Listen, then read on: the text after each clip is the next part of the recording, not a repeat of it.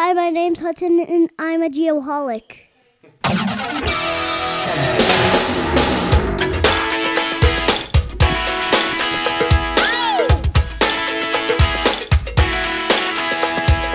Here we go. Back Michael again. Michael Jackson with Black or White from his 1991 Dangerous record, and actually a very fitting song for this evening's show. MJ is an absolute legend and gone too soon, unfortunately.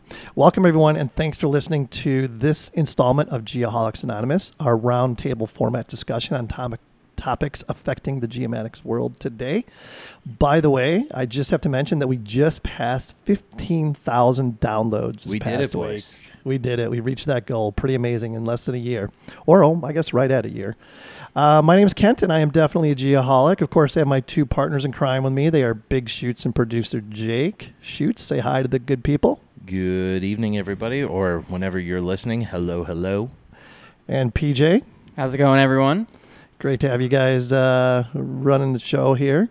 Have I told you guys that we eclipsed 15,000 do- 15,000 downloads? I may have heard that. A couple recently. times. A couple times, yeah. Yeah, just want to make that Somebody's clear. proud of themselves. Just making that clear. Pretty amazing. Again, thank you everyone for giving us a chance and keeping us motivated to do something we love. Couldn't do it without you guys. Um, tell you what, we're gonna get started pretty quick tonight because we got a lot to cover. So before this one's a big one. this is a good one. Yeah, I'm really really excited about this. A great great. Uh, great panel and a great topic. So let's give our panelists an opportunity to introduce themselves. Let's start with Anna. And what I'd like each of you to do is give us your name, your current role with your respective company, and let's go with your favorite cartoon growing up. So, Anna, you're up. Um, my name is Anna Rios. I'm an RPLS and project manager at Landesign Services. Um, it's in Liberty Hill, Texas, which is just outside of Austin. Um, I've been in the surveying profession for nearly 20 years. Um, my favorite cartoon growing up, I don't know. I was always a Goofy fan, so probably Disney and Goofy, those types of cartoons. Can't go wrong with Disney, that's for sure. Hasmitha, how about you? Hi, um, I'm Hasmitha, and I'm a research assistant at Boston University. And um, so I was born and brought up in India. I did my engineering there and then moved to the United States two years back for my master's degree from BU in uh, remote sensing and geospatial science. And I graduated last year, so I've just been in the um, industry for about a year now.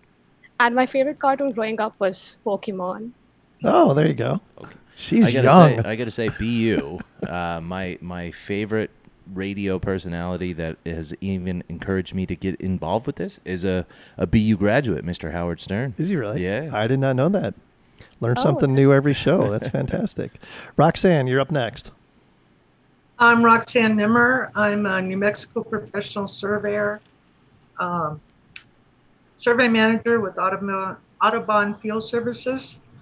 And I've been in surveying for a lot of years. you and me both. So uh, my favorite cartoon was has to be Tom and Jerry. Oh, classic. go wrong. Absolutely, absolutely. Thank you for that, David.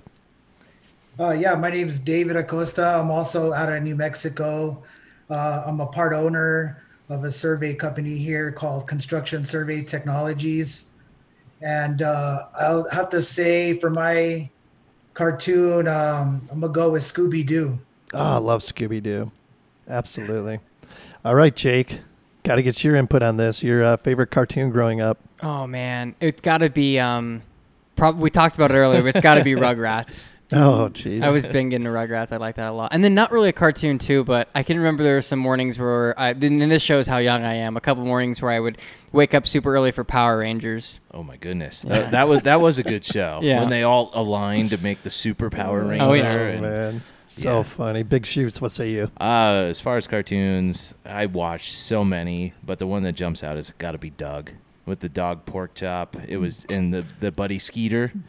Come on, how could you go wrong? I love that show. I'd still watch it now if it came on. Uh, So funny. And the secondary note, Nickelodeon special, Rocko's Modern Life, which they just like remade Oh my on. Netflix. They're remaking cartoons. Yes, they know. They know people like us are desperate for anything right now. But this yeah, world is crazy. what about you, Ken? What like uh, I'm gonna guess like the Flintstones. What was that old? Oh, I love the Flintstones. Um, I think if I had to pick a favorite, it'd probably be Speed Racer. I love Speed Racer, Mach Five, and all that. Of it was course. awesome. Go Speed Racer. Classic. Go Always wanted Speed to drive Racer. Mach Five. of course. You'll buy one someday. One of these days. We we'll believe see. in you. We'll see. Thirty thousand listeners or downloads, then we got the Mach Five. yeah, we'll see about that. we got a long way to go. All right, so um, let's get on with this. Man, oh man, the world is it's, it's off its axis in so many ways in the moment. You know, that being said, I think one good thing that has come out of it is, you know, a, a rekindled focus on diversity and inclusion, which just happens to be our topic tonight. Convenient. Conveniently enough, yeah. I'm super excited to have this conversation with this great, uh, diverse panel of folks. So, again, thank you all so much for agreeing to be guests on the Geoholics. Let's get this started. Sometimes, sometimes this topic or this type of topic could be considered sensitive or, you know, uncomfortable to discuss. But, you know, that being said, I just want to say that, in my opinion, anyways, you know, there is really no right or wrong answer to any of these questions. So, you know, please don't hesitate to share your true thoughts and feelings, and uh, and let's be open. Let's have a great conversation. So, I think we should start out by, you know, first of all, let's talk about the definition. You know, how we all define diversity. Um, you know, per Merriam-Webster, it means the condition of having or being composed of different elements i.e., the inclusion of different types of people, such as people of different genders, races, or cultures. Um, seems simple, one would think, but it's not, unfortunately. So I'm curious to get each of your individual opinions, you know, in uh, in one word. Let's try to do it in one word. And based on your life and professional experiences, how would each of you define diversity? So I'm going to start with Anna. Um, I would say opportunity. Opportunity, very good. On a po- starts off on a positive note. Hasmitha, what say? What do you have to say about that? Um, for just one word, I would say it's inclusion. Inclusion. But uh, yeah. Uh, Mhm. But if I had to kind of talk more about diversity, I would say that it's usually just reduced to being the opposite of, for example, if you enter a room or kind of look at the board of directors of a major company, how many people are present that are not heterosexual, able bodied, middle class to wealthy white men? But for me, diversity is more about uh, cultivating talent, promoting inclusion across the social spectrum. Yep, yep. Great answer. I like that. How about you, Roxanne? I feel it's inclusion as well. Um, They kind of go know, hand in hand. They do, and I think uh, the women here, uh, David, also you. I'm Hispanic. Um, there, there has been such negativity and and uh, injustice, I guess. hmm You know, um, myself having come into the surveying profession way back in the 80s, it was a hard road. You know, Mhm. That group didn't want girls in the gang. hmm So, you know, it, you have to look at everybody. Everybody has their talents, everybody has their not too good points, and you just need to, to be inclusive of everybody. Everybody can add to the to the team. And she said way back in the 80s, like it was a long time ago, but uh, th- th- it could be said that surveying is still kind of a boys' club to a point, even now. It is. Yep. It is. But it's a lot better. Yep, for sure. Now, Roxanne, I, I, something that I saw interesting in your bio. I believe you said you're the fourth. Was it what, the fourth generation or what? No, the fourth native. I, I am the, the fourth New Mexico native woman to be registered in the state. Wow, that's pretty cool. There was two other people that came in from out of state that got in there, so I'm like six total. Gotcha, gotcha. impressive. Yep, really interesting. Uh, how about you, David? You know, it's it's tough to come up with one word. You know, uh, Yep, I I think uh, I come up with potential Mm. yep, that's great too. because uh, if we're not diverse, then we're not really fully, you know, seizing our potential that we have as uh, as humans to really fulfill what being a surveyor could be. hmm Uh, we we we put some lim- limits and stereotypes and things like that on ourselves. Yep, yeah, yep. You nailed it right there of the stereotypes. Um, so one of the things is, you know, when we're talking about diversity, um, a lot of it revolves around, you know, numbers. So it's important that we have reliable statistics. Um, so for let's say we're talking about gender specifically, I know like in Arizona, you know, less than five percent re- of registered surveyors are women. And quite honestly, I might be able to name like three of them. I think we know them all. Yeah, I think we know them all exactly. So why? Um, and David, I'm gonna let you start with this one. Um, you know, why is it important that land surveying, specifically as a profession, become more diverse? Sure. So, well, you know, if we don't become diverse, then we're just really bottlenecking who we are, and uh, also just the the path that somebody could take from coming in as a hub pounder, you know, we'll say as making their way all the way up to being a, a business owner, a CEO, or a boss, and um, you know, if we don't diversify, then we're just really pinching ourselves down to only being able to do specific things by specific people. Um, you know, right now, you know, I went to a meeting back in um, last almost a year ago out in Orlando for the NSPS chapter, and um, you know, I I looked around and I, I was definitely one of the few Latinos in the group, Hmm. and um, you know, I just recognized that we need to have people in those positions so that leaders so that people can see that there's a pathway for anybody. Doesn't matter age doesn't matter gender or race that there's opportunity in surveying for everybody. And if we don't diversify and show uh, what we can do even the diversification of surveying itself i feel like we're not just we don't just do boundaries we don't just do topos there's so much that we do Mhm. so we have to also look at the diversity of what we can provide as surveyors that goes beyond just what a traditional thought about what a surveyor might be Yeah, I like how you went full circle with that. That was really good. I appreciate that. How about you, Roxanne? I'm along the lines as David. Um, you know, there are so few surveyors as it is. I know in New Mexico we're kind of in a bad shape. Uh, a lot of them are, are my age or older, and we're, we're getting ready to retire. Mm-hmm.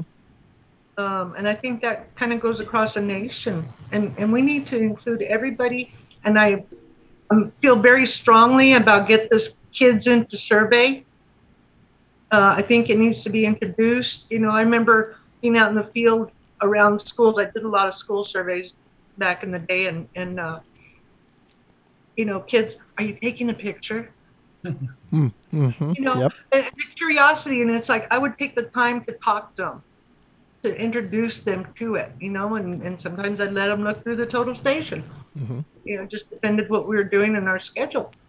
But we need to get more people. It's a good field. I mean, it's not one you're going to get rich at, but it is a good living. Yep. Absolutely. Well said. Appreciate that. Uh, Hasmitha, how about you? Um, I agree with what David said about it's about what surveyors provide. And surveyors play an important role in land development, city planning, landscaping, for example. And if all the spaces we live in are being studied and planned by men, it is obviously being designed for men.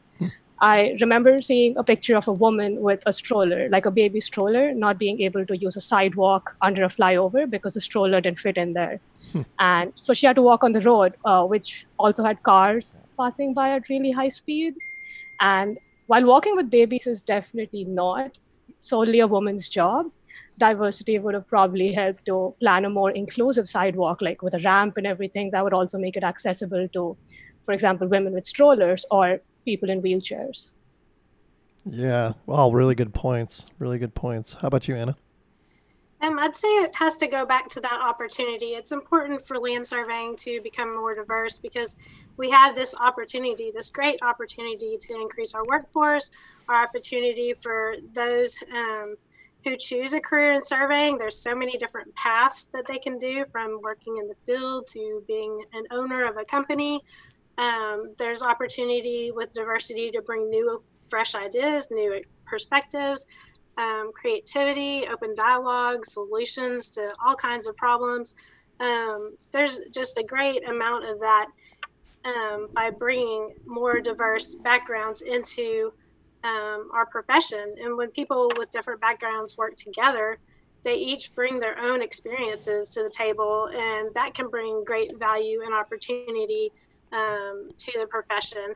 It can also uh, be a way to increase our workforce numbers. We all know that we need more surveyors, we need more staff, um, we need more technicians, we need more field people. We have a great need for those people, um, and we can gain a lot of that workforce by reaching out to some of the underrepresented groups that may not have ever thought about surveying um, and introduce them to our profession that we love so much. And it can provide them with a great career, it can help them with their life journey. And I think that's really important for us to um, consider and to try to put in place um, because there is so many people, um, there are so many people out there who um, need a job right now, especially with COVID. Um, you have a lot of people in the service industry that that may be struggling right now that don't know what they're going to do, and we still have a lot of work in surveying that are go- that's going on right now, and so it's a, a great opportunity for um, people who may not have ever thought about surveying. Um, Yeah. I, I think it's important. Yeah, for sure. All all really good points. I want to talk a little. I'm sorry. Got something? Quick, quick thing to interrupt. Go Uh, going off of what was just said, we got to say with the get kids into survey thing that was brought up, somebody amongst us was recently on Instagram TV live. I don't even know. I'm not. I'm, I'm not that young. Jake can clarify this for us, but with uh, Miss Ball and doing all that and talking about get kids into survey and the geoholics together. Yeah. Any anything you want to expand on that? That, Uh, it's a shameless plug, I know. it is a shameless but- plug, but one that I will definitely uh, take advantage of. I uh, I was fortunate to be on on uh, Elaine's IGTV, I believe it's called this go. morning, and uh, you know we talked a lot, of course, about the movement of get kids into survey, and you know in addition to that, you know even like the uh, the Boy Scouts survey merit badge, and these are kind of all things that you know get kids um, introduced at, a, at, a, at an early age, and I think that's what we need to do. Uh, get kids introduced to the profession at an early age. You know, approaching them at the high school level or at the college level. You know, in most cases, most of those folks already have in their mind what they want to do. Mhm. So I think it's important that we get get get these kids in front of it earlier. It's going to build that diversity with Yeah. just getting the numbers essentially larger. Absolutely. You're going to get more in there. And what was it, Geo GeoJabber? GeoJabber. There yep, that's go. what she's calling it So- these days, as of today, anyways. And uh, no, I mean Elaine and Ellie Ball, you know what what they've done and continue to do for the survey profession is uh, is uh, to be applauded. Like we said, shameless awesome. plug, but that Yep, it's well awesome. deserved and earned. For sure, absolutely. Let's talk. And then uh, one of y'all mentioned it already, it already um, about stereotypes, and this is one that's going to be interesting. You know, to be truly diverse, you know, the first thing that needs to happen is to overcome stereotypes. And I'm going to harken back. We had an episode where we had two local uh, woman surveyors on, and it was honestly it was I was an eye opening episode for me because one of them was talking about how you know they would take a phone call and it was a gentleman on the other end of the phone. And you know he said i'd like to talk to the you know the registered surveyor the professional surveyor. And she said that's me. And he's like no no no come on. I want to talk to the registered surveyor about this I'm you know? serious, come on. i'm serious yeah. So i was like you gotta be kidding me that happens. Um, and then the other thing was of course like working on a construction site i mean that's you know definitely a male dominated It's a locker room. uh, it's essentially a locker room, and some of the experiences that they had working on a construction site, things that were said or jokes that were played or what have you. Um, you know, it's it's it's it's unfortunate, but let's face it, that's that's the reality of uh, the world we live in, and that's going to be hard to change that, of course. But um, I think it does start with you know overcoming stereotypes, and it's a huge challenge, especially in the land survey profession. I mean, let's face it, one of y'all mentioned it. You know, land surveying has historically you know, or traditionally been an old, grumpy, white, male dominated occupation. And we're, Definition Kent. and you know, uh, the the average age of a surveyor, of course, is uh, is like sixty years old in in the, in the United States, and that that's definitely alarming. And majority of them, probably ninety eight percent, are are male. Um, I'm certain that everybody everybody on the panel probably has been affected by by this fact. You know, working in a male dominated profession. Of course, not yourself, David, but I'm sure you have a perspective on this. Um, I'd like for you guys to talk about that. Um, David, I'll let you go first. Yeah, so um, the stereotype is what I look at is also a wall that goes up right away when somebody first starts talking about surveying. Of course, uh, we're going to talk about working in the hot, especially you all in Phoenix, right? Working in the cold, um, all the elements. Oh, there's there's bees, there's snakes, things like this that go up automatically. That you know um, that could deter somebody. Uh, even being a math, being really good at math. Oh, you're not really good at math. Can't be a surveyor. Some, something along those lines. You know, so it's it's recognizing again the the opportunities that there are within serving because you could be the best hub pounder, best stake pounder in the world, but if you can't go out and get and and bid work, get the work and close it out and get paid for it, then you're nothing, right? So the way I see it is there's a lot of talents out there from individuals that are going to be beneficial to what I call the survey ecosystem, which could be any survey company, outfit, survey section. We all need we need IT people, drafters, technicians, um, you know, project managers, field technicians, all these people. So we need to look at all those opportunities that are in there and figure out so that we could break down those stereotypes so that when somebody starts discuss, talking about surveying, it's not automatically, oh, you have to work in the hot or the cold. It's, hey, surveying, there's a lot of opportunity in surveying. You can you can have your own business, you can do utility locating, you could do surveying, you could be in the mountains, you could be in the desert. There's just so much to it, but a lot of times these stereotypes kind of go up. Um, Yeah. Yeah. So I agree with you, and I like how you're focusing on the opportunities that go along with the profession. Yeah, yeah. And the other thing is, uh, you know, when I, I asked this question kind of about diversity to to the survey crew on Facebook, and as you guys know, you want some real answers, you kind of go there because you're going to get some raw answers. Yeah. Um, and and everybody said, "What? What are you talking about? I've been on a diverse crew here, there, whatever." But I and and and that the same goes for New Mexico. We're kind of a victim to what the demographic of people is. Mhm. Um, but uh, when we look at people moving up from a technician to a project manager to a bill to a, a CEO, you know, are those are those same opportunities being allowed for everybody? You know, is what we want to look at. Are Mhm. is is that model being set up to show that anybody could become a business owner, a CEO, or move up the chains? For let's Mhm. say. Yeah, no, really good point. Uh, Roxanne, you've been doing this for a long time. Let's uh, talk about some of your experiences. Uh, when I first started out, it was the grumpy old white man up there, and and it was a big struggle to try to get licensed. Uh, it was constantly having to prove myself. Um, pay differentials were Hmm. huge. Wow. They were huge between myself and somebody else starting out, a male. I mean, I, but you know, back then it's like, what can you do? There wasn't a lot of, of pathways to, you either had a job or you didn't. Hmm. And you either did it the boss's way or you didn't, Wow. you know, so.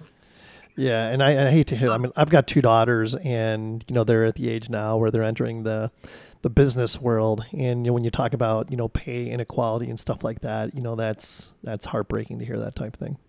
hmm It is. I mean, it, it's progressively getting better. hmm it's not where it needs to be, in my opinion. But um, I think the worst of it might be over. Yeah. Hopefully, at least in some industries. Okay. Sure. Um, but again, you know, it was it was prove yourself, prove yourself, prove yourself constantly. Hmm. Um, you know, and I, and I would see my counterparts, males, that that wouldn't have to do this. Right. And you know, of course, I'd come home and yell and scream and throw a little hissy fit. Yeah. But you, you just make your way through it. Um, I'm I'm glad to see a lot more women coming into the field. Um, yeah. you know, and, and what David was talking about too, I'm going to make a comment on that, David. And it, having been on the the uh, surveying advisory committee for two terms with the New Mexico State University, um, I think we need to recognize that not everybody needs to be licensed. You know, and and that was something I tried to get across, but it wouldn't come across. You know, everybody was get a degree, to, you know, get your license, this and that. But some people are very comfortable and very good at being technicians, and we need those people. We need them dearly. Yeah. I think all across the United States. Yep, absolutely. And some of those people may not ever want to become licensed, but at, Exactly. but at the same time, they are an integral part of, of the profession. Yes, they are very much so. Yeah, no doubt. And I think that needs to be brought out also, you know, in any kind of diversification is bring in your technicians, you know, but give them a chance to grow, Mhm. but still at a technician level. Yep, yep. And I think that's a that's um like let, we can talk about the you know the CST, the Certified Survey Technician Program. Um, I think that's awesome for folks that are you know in that position, no doubt. Yeah, and it's so funny. I, I like having two daughters. I always like from the time they were they were little, you know, like that's not fair. You know, this isn't fair. Blah blah blah. And I I've always told them like, in our little family, uh, fair is an F word. Nothing is ever going to be fair. So that I, we have to get past that somehow, one way or the other. Yeah. Yeah, Hasmitha, I know you're very young into the the, the geomatics uh, profession. Um, I'd like to hear what you have to say. Um, I de- I believe that yes, the stereotype definitely exists. Like in college, I've been told that uh, field jobs are for men, and back then I never questioned it. I was just I was studying geoinformatics engineering, and we had companies coming in regularly, and they would just say, "Yeah, we're looking for." Uh, so I also uh, was also in like the petroleum engineering uh, major along with geomatics. So we had a lot of oil and gas companies come in looking for geologists or field engineers, and they would just say, "Yeah, we're looking to hire like five men to, to work on the rig." Hmm. And it it was just like taken as a fact that women wouldn't be interested in this like drilling opportunity or geologist opportunity and we often have to like raise our hand and ask like hey are you hiring any women and we were just like five women in a class of like 40 or 15 men Wow. first of all in engineering uh, or in stem women are not equally represented. So the stereotype does definitely stop students from getting into the field because it's just an expectation that we just think that oh yeah companies are looking to hire men for some reason. And we're not at a position or we weren't before to question that like why does the stereotype exist? But i would have really loved to uh, meet women in the field like uh, or interview with women in the field and talk about what they do and listen to their experiences and what they like about it. And that would have uh, like put in in me at a young age that okay women are not just for desk jobs or not just for sitting in front of a computer Mhm. but we can go out on the field. And also like you know you see women hiking and going in the mountains or desert or all these places. So why can't women be on the field again? Like it's the same desert. It's the same mountain. Mm, yep. I do have a question for you. Um, based on what you've seen, you know, being um, being in, in the states, are there are there more women involved with geomatics professions in the states, or do you think there's more women involved with those professions in India? um, i think in terms of gender the united states has more women Mhm. and that's also due to a difference in access to equal access to education like the- we have a huge cultural gap in terms of women going into degrees like engineering or just going away from home to study so i feel like for in India, uh, the stereotype isn't the reason why women don't work in field jobs. It's more of the access to education or promoting an interest in higher education from a young age. Oh, okay. So in that way, the United States is better in terms of gender diversity. Gotcha. Very interesting. Very interesting. Appreciate that. Uh, Anna, how about you?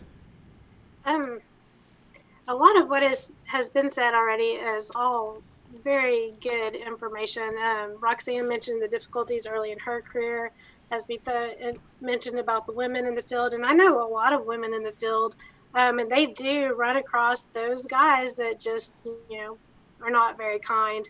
Um, but most of them handle it professionally, and they like Roxanne said, sometimes they go home and they're very frustrated with their job, and sometimes they question what they're doing. And I think it's important to realize how you treat people um, impacts whether or not they stick around in the career um, in surveying. And we we really can't afford to lose anybody. So if there's a woman that's working in the field, we need to be supportive and encouraging, and we need to understand their background and their differences and support that.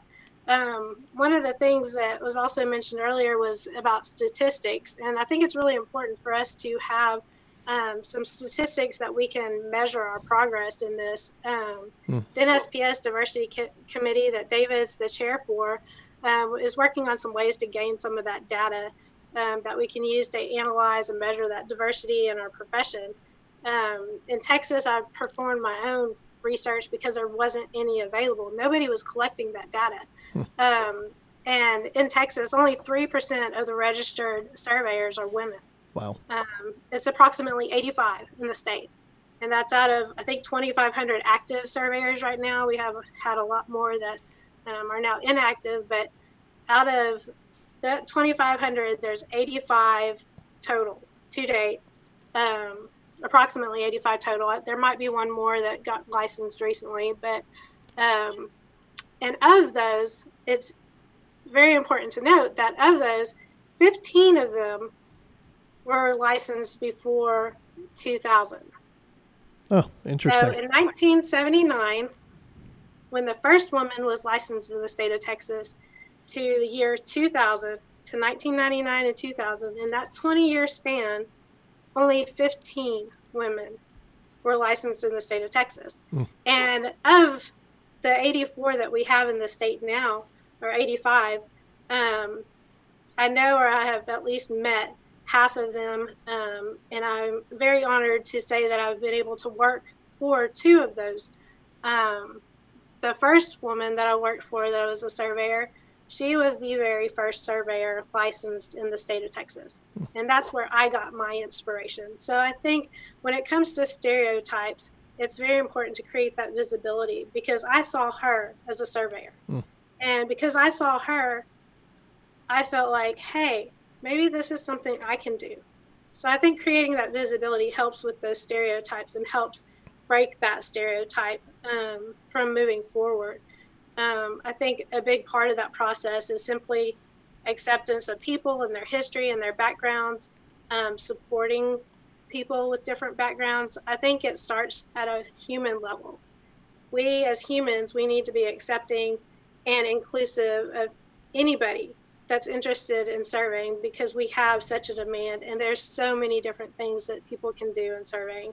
Um, so I think there's there's a lot that goes into it, but I think changing stereotypes is really important to have that visibility and to also start at a human level and have people really look inside and and be accepting and inclusive of people who are different and have different goals. Yeah, that that was uh, very very well said. So I do have a question for you, a little follow up here of the the the, the women registrants that, that you know or that you know of. What would you say the average age of uh, of, of those are? Um, it's a pretty wide range. Um, I would say probably the average age is between 45 and 50. Okay. And you're like, closer. and you're like half that, of course. Not quite. That's flattery, my man. Flattery. Uh, that's funny. Um, all right, so moving on. So you know, really to to improve diversity and to change stereotypes, you know, in surveying or the geomatics world, um, you know, in, in many cases, I think it's going to take a uh, a paradigm shift in the mindset of you know the leaders or those considered leaders of the, the respective professions. That's where it must start. And from there, it needs to be promoted and cultivated from the top down. I mean, this is a huge, huge undertaking. Everyone needs to buy in, of course. You know, company cultures must change and provide education, which was also mentioned previously, you know, about diversity, which leads to inclusion, which ultimately there's some accountability. Um, what do you what do you say about that, Anna?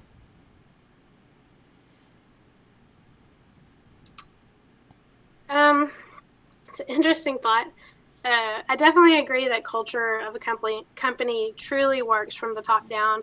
Um, if the leaders of the company are not following what they say and not implementing their goals and their values for their culture of their company, then they're going to run into problems.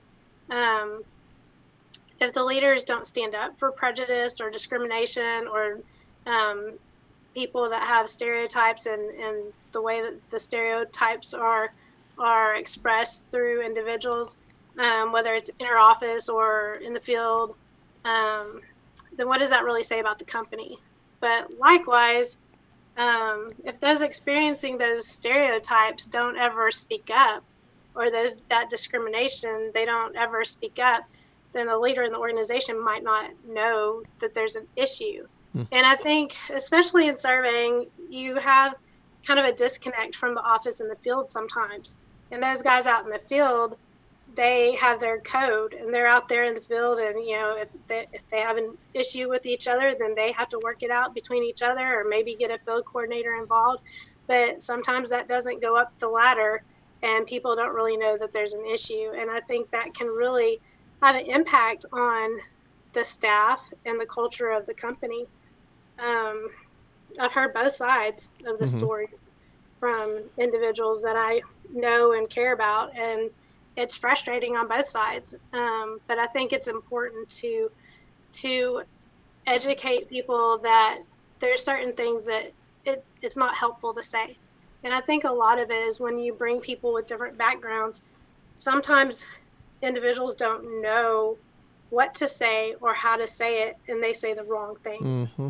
And they hurt others feelings or they make them feel less because they're different but that individual may not know what they're saying is hurtful yep. Um, so i think it's important to to have those conversations and those discussions and keep open dialogue um, between members in a company to keep a, the type of culture that they want for their company. Um, I think that there's a lot of that that happens that's not ever taken up um, for whatever reason. Mm-hmm. And it's not because they don't know what to say. That doesn't give them an excuse to be a jerk. It just it mm. sometimes there's people that are different from you and you don't know the right words to say. And men and women, I know we communicate very differently and so it's it's sometimes it's just a communication issue and how they talk to people um, on both sides. Yeah the uh, the fact that men and women communicate differently that's a whole nother episode right men there. men are from mars women are from venus. I've read the book. It's true. It is absolutely true though and it, it is something that needs to be taken into consideration no it's doubt. one of the few books in this world i've read twice.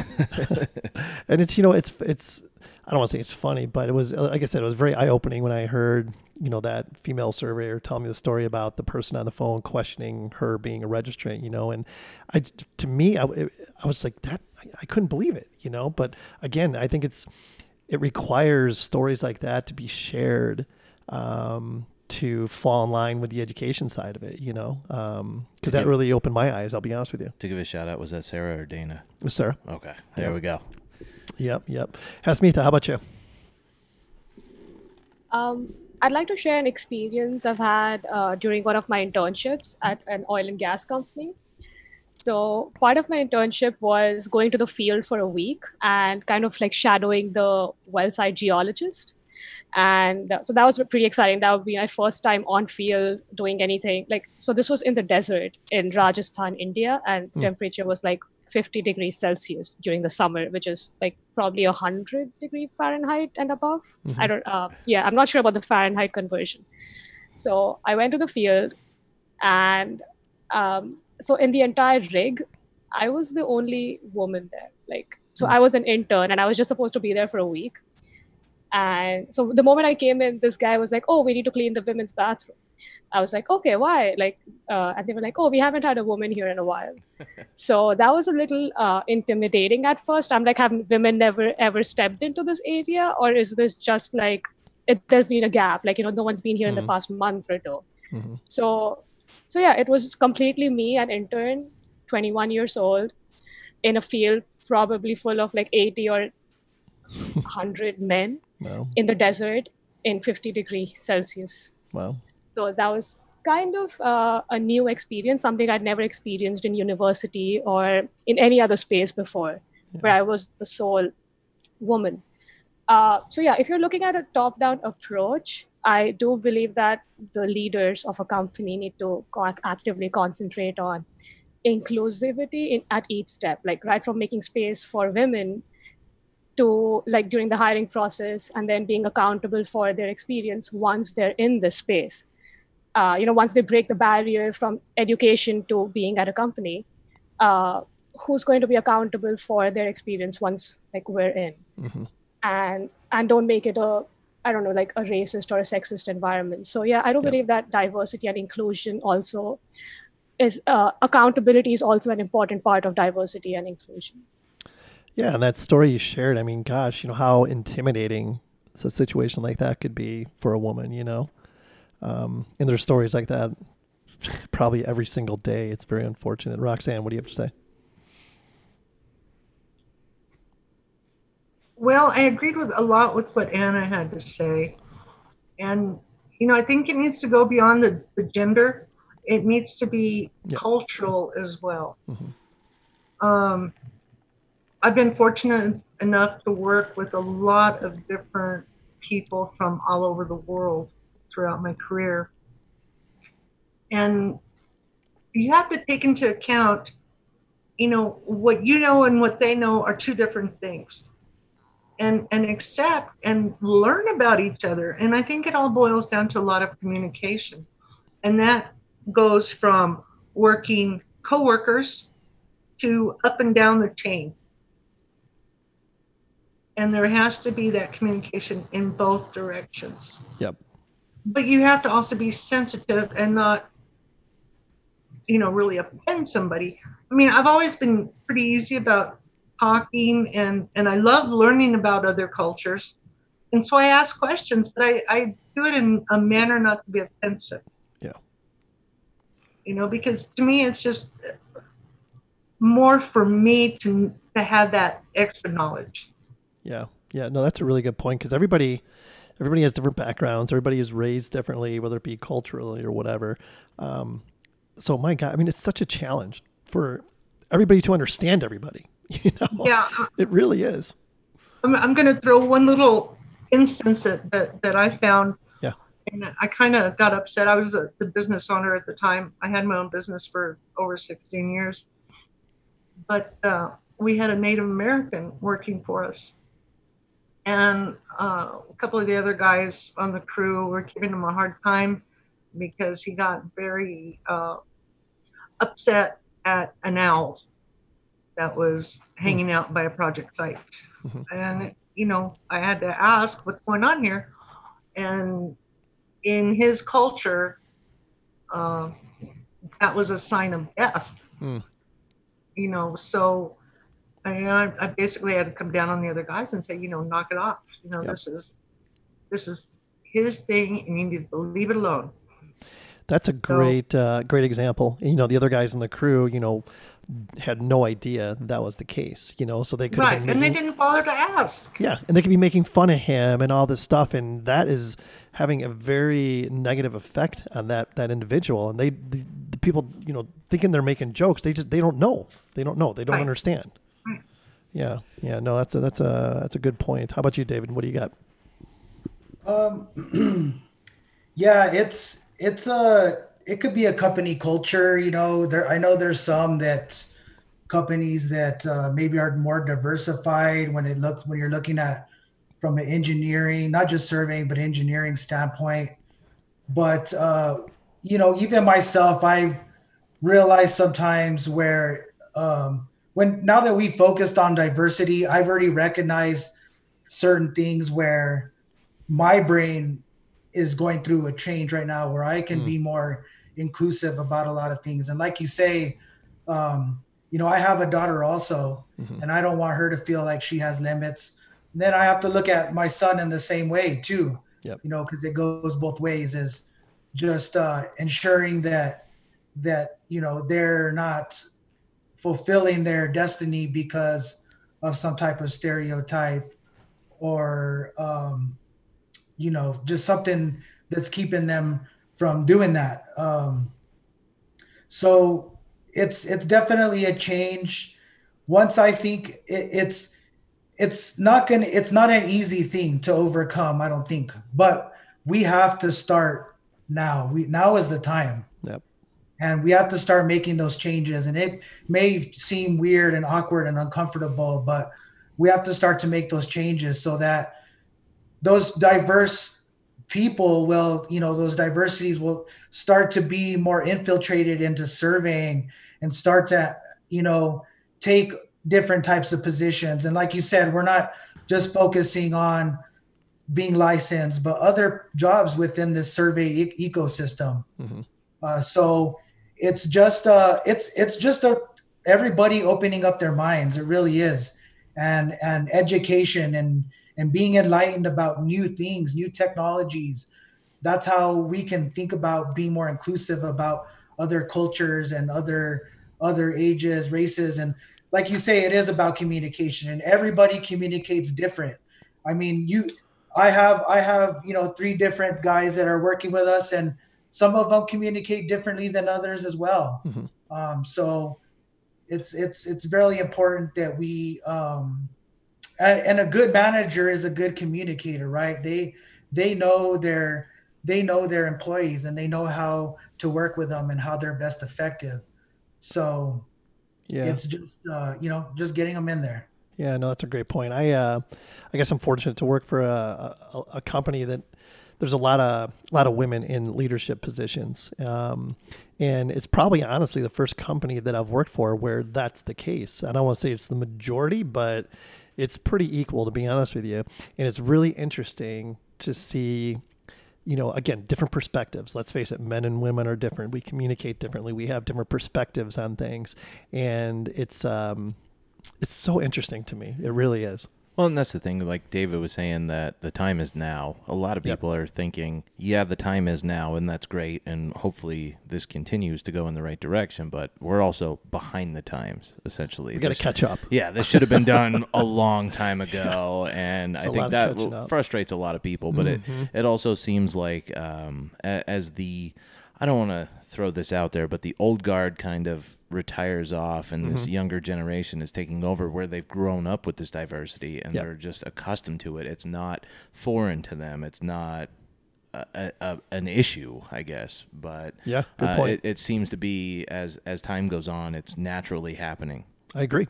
So I agree. You just got to keep that momentum moving forward. Absolutely. Yeah. I- So I- and we're we're a couple of white men, so I, Right. I can't even fathom you know Yeah. what it is to be a female or a minority, and and I, I, I, I sympathize, I understand it, but I cannot fully get in myself in your shoes. I'm sorry. yeah, yeah. Well, that's where the education comes in, and hearing stories like we've heard. You know, it uh, it's really eye opening.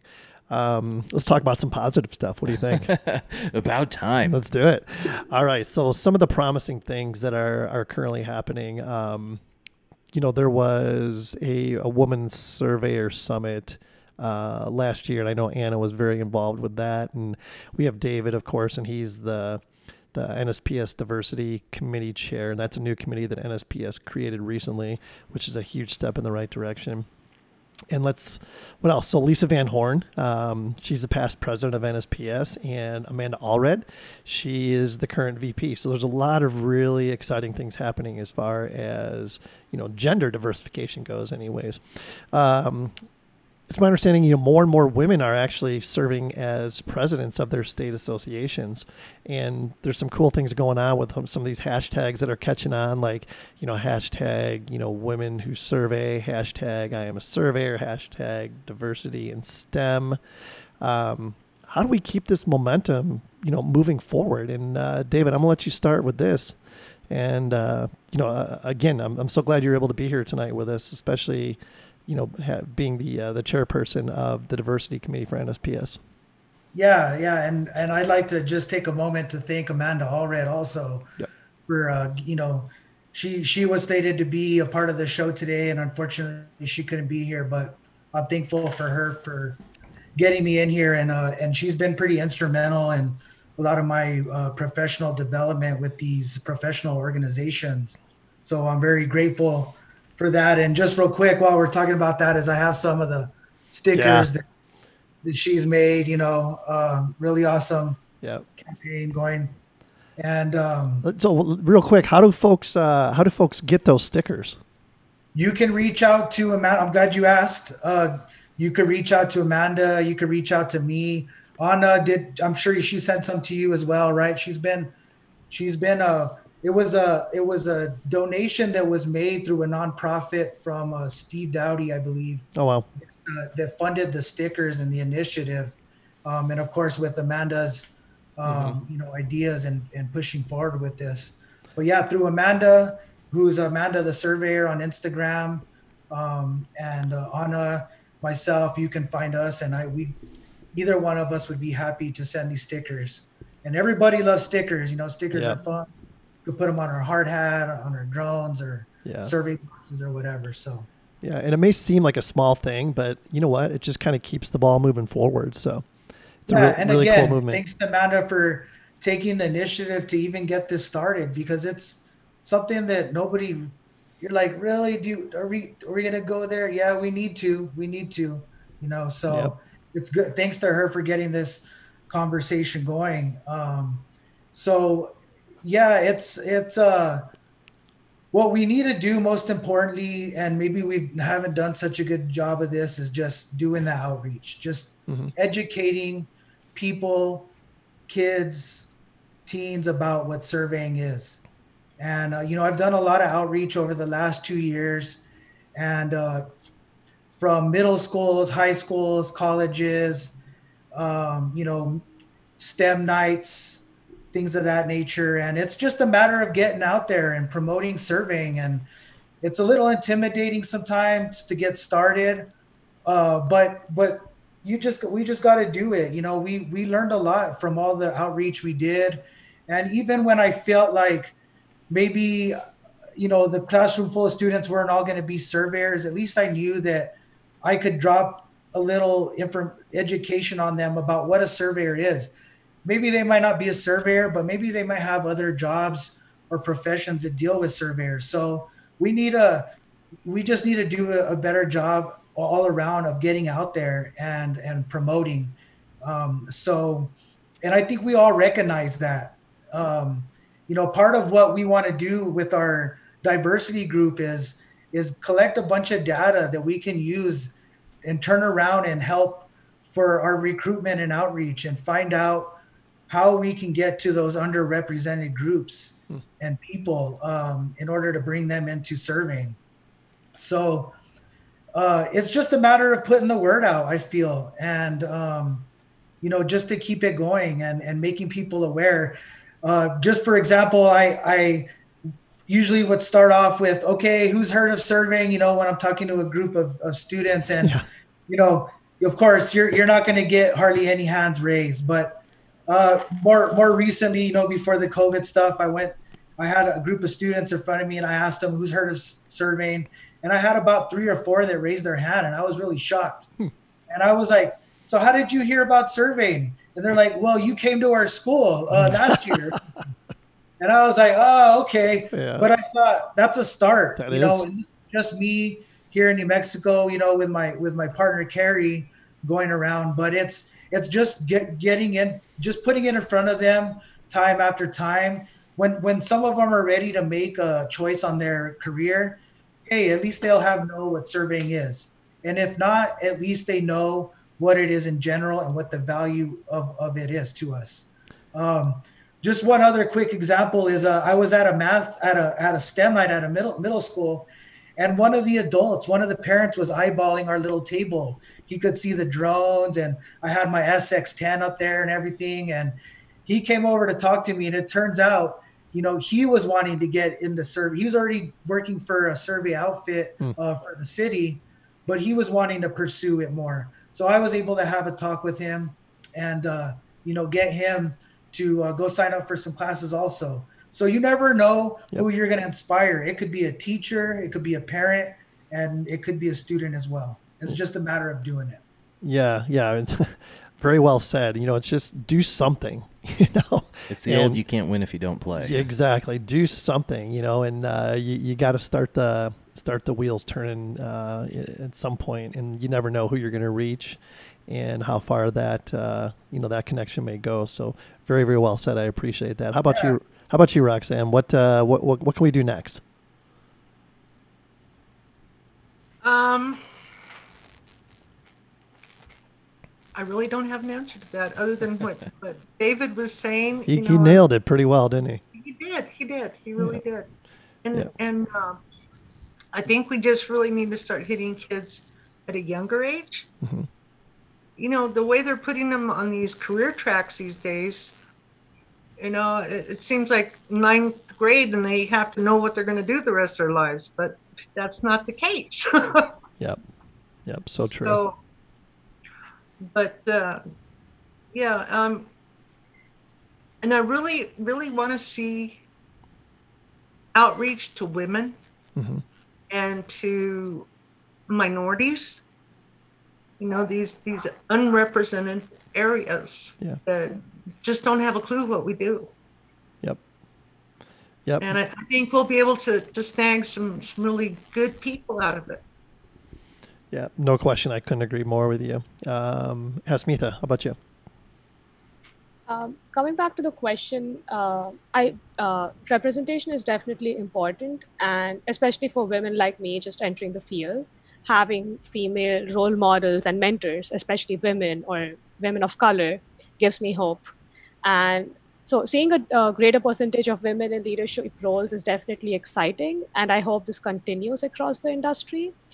And adding to David's points about inclusion, I also think it would be helpful to reach out to university student groups and work with us uh, about uh, inc- uh, like diversity.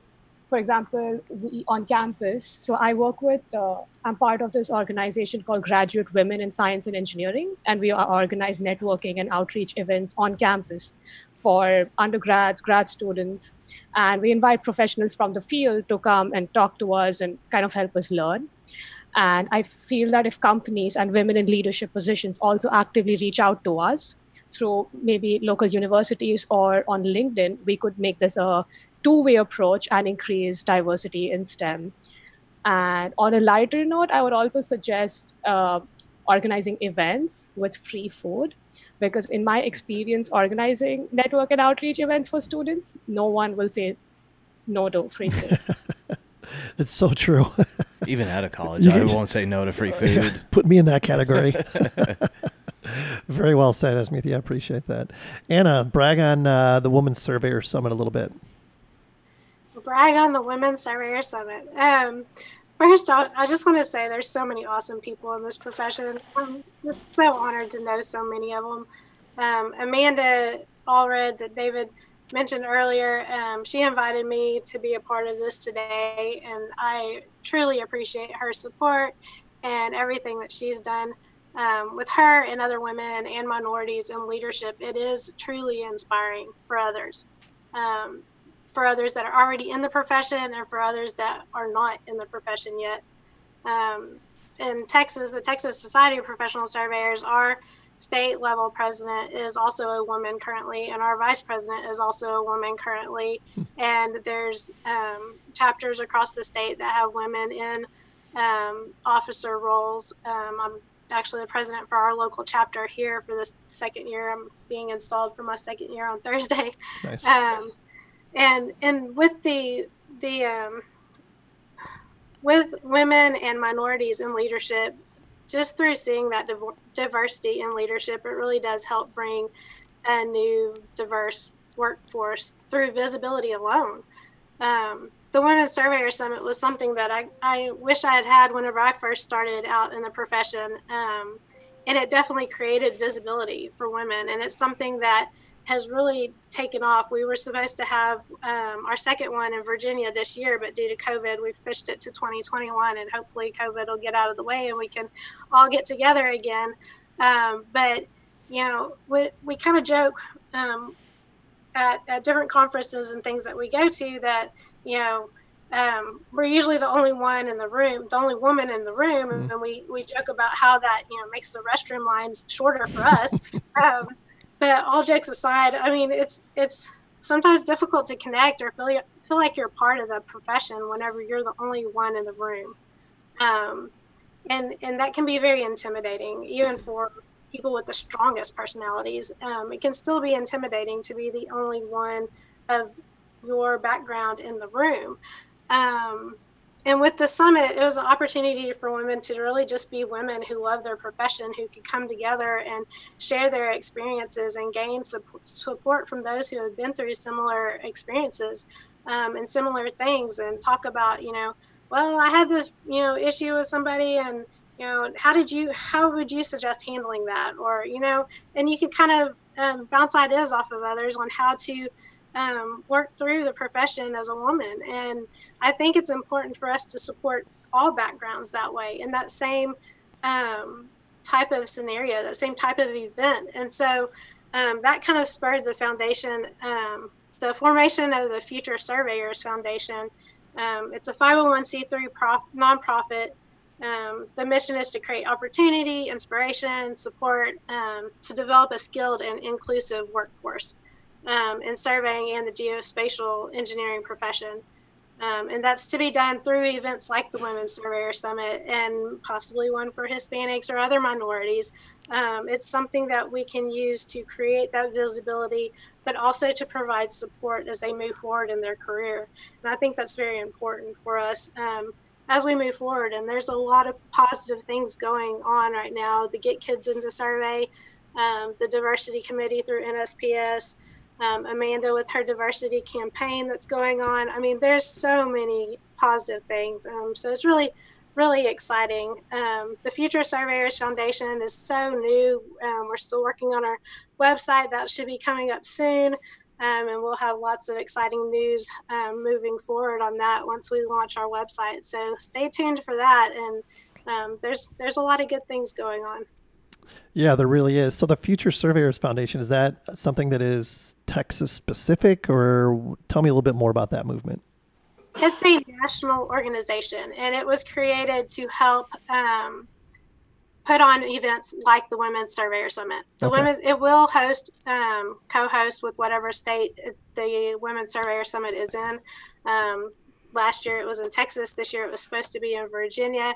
We have Washington State lined up, Pennsylvania, Wisconsin, Minnesota. We've got several states that are very interested in hosting and have already kind of grabbed their year that they want to host it. Everything's kind of been shifted because of COVID, but um, it's something to help fund um, those events. And the one in Texas, we were able through sponsor donations um, to allow that to be free for all the attendees. Hmm. Food was free, um, the event was free. There was no registration charge. Um, the only cost was their travel and hotel expenses. Um, so that's something that I don't know that we'll be able to do that for all events. Uh, but thanks to our sponsors for that event, we were able to do it for that event, and we hope to do that for future um, summits as well. So awesome. It's a pretty good deal. Yeah, no doubt. So I, I got. Did, I didn't hear Arizona on the list of upcoming. Uh... Not yet. We'll follow up with her on that. I'll have sure. to look at my list. It's getting longer every day.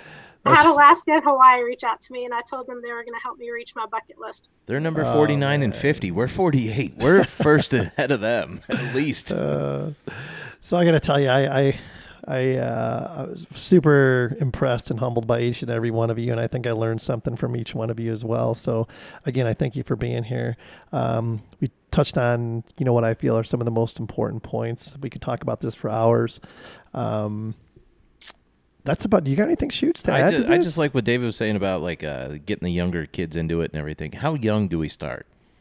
You know that th- Mm-hmm. you know Hudson's going into second grade with COVID. Who knows? But next year's third grade. Do we have a geomatics day at school? Like geoholics show up and we're like rock stars there. Yeah, we interview kids. That'd be awesome. Yeah, there I we love go. it. I think it's a great idea. Just spitballing on the fly here. No, I think that's. I think you might be onto something there. No, it was greatly appreciated. It was it was definitely a different perspective, and it's good to hear this stuff. And Yeah, great it- panel. Yeah, it was it was well uh, appreciated. Thank you guys all. Great panel. I'm going to give each of you uh, an opportunity to, you know, just kind of add some last last thoughts, or if there's something we haven't really touched on. So Anna, why don't you go ahead and start us off?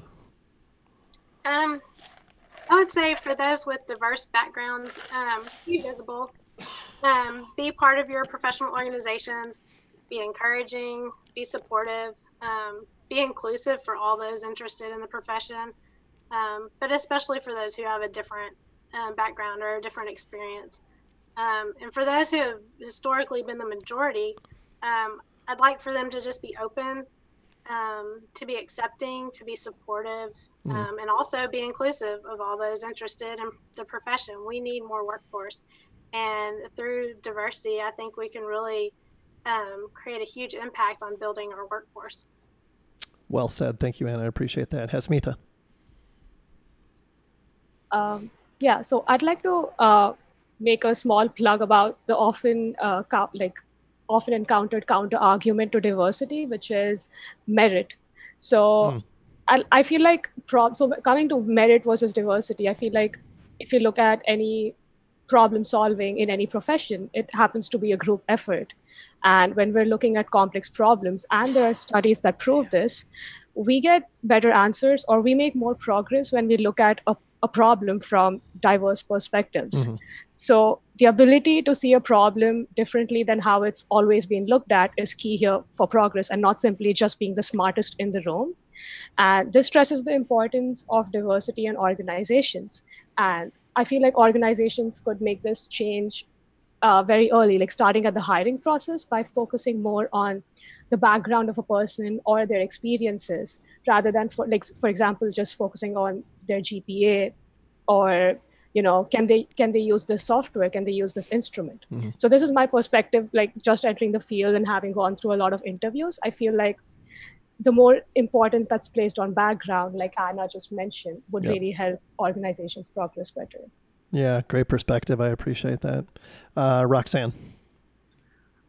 Um, I feel very strongly that diversity will always increase the power of a company.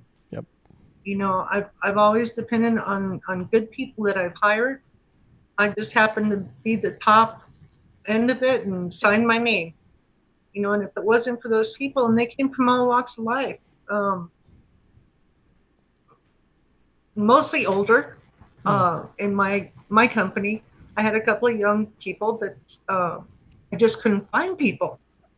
So, and I think choosing people individually versus on, you know, being this or that or fitting this slot or fitting that slot, you know, I, I'm strong about that. So that's that's my take on it. Yeah, no, really good points, and I uh, I appreciate you being transparent. Uh, David, you get to close us out, my friend. Yeah, so I just you know like to say I'm I'm honored to be on the show definitely and uh, to be on this panel with these uh, amazing women here um, at, at different points you know in their career we could say but props to you all for for you know going through it for withstanding there's to be you're to influence so many and Hasmitha with your attitude with your looking at it where you're saying, yeah, you know what? I'm here. I'm to be here. I'm to work hard. And really, in the end, those are the characteristics that anybody would want from an employee. You could be the smartest person, but a real pain in the neck. But if you have that attitude, like you have, and and you're willing to, uh, you know, put your boots on and get out there, you're you're gonna go very far. I can tell that already, and you're gonna influence a lot of people. So just just keep doing what you're doing. Um, you know, I, like I said, I'm just I'm honored to be a part of it. I know I'm going to learn a lot, and like those comments were said, when we can all have a diverse uh, approach to problem solving, we are going to be way more effective because you know it's not just one certain type of thinking that's approaching this, and it gives me hope that we are going to be part of a group that's going to make a change here. Absolutely, very well said, and. Uh, you know, I gotta, I gotta tell you, I, am I'm, I'm, like I mentioned, I'm humbled by this. You know, this is some really amazing content here, and I appreciate, you know, each and every one of you, uh, you know, being open and honest and transparent. I know that's not always easy to do, but there's so much more to talk about, and you know, as long as we're all open to to learning and you know furthering our education on this topic, I, I think we're going to be okay. But we can't we can't give up. So, um, and another thing I want to mention, you know, the the we try to bring people together that have. Um, you know, a, a, diverse perspective on things. And we definitely have that with this group. So hopefully, you know, the, the four of you will keep in touch. And I think there's a lot to be gained from, you know, making this connection. So again, thank you guys um, for, for being here. It's greatly appreciated with that, I think we can put a bow on this one. It was fantastic. I Wrap can't it up, ship it out. Can't wait to get this one uh, get this one out there. So, um, you know, we're still in the heart of a pandemic, of course. So, I encourage everybody to get involved with your communities. You know, volunteer your time. Look for opportunities to help someone out that might be struggling. You know, bank some good karma. I promise you, it'll come back to uh, to to uh, reward you.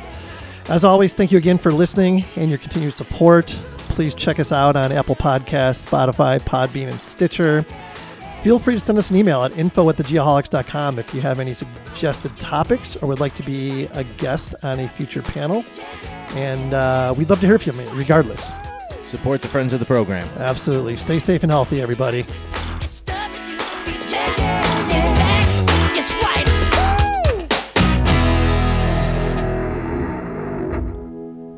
Thank you to our friends of the program Land Surveyors United, landsurveyorsunited.com, Parkland College Land Survey Program, parkland.edu forward slash surveying, Unifli, U N I F L I dot aero, Bad Elf, bad elf.com, Advanced Geodetic Survey, agsgps.com, Safety Apparel, safetyapparel.us, Diamondback Land Surveying, DBAC ls.com. Get kids into survey, getkidsintosurvey.com.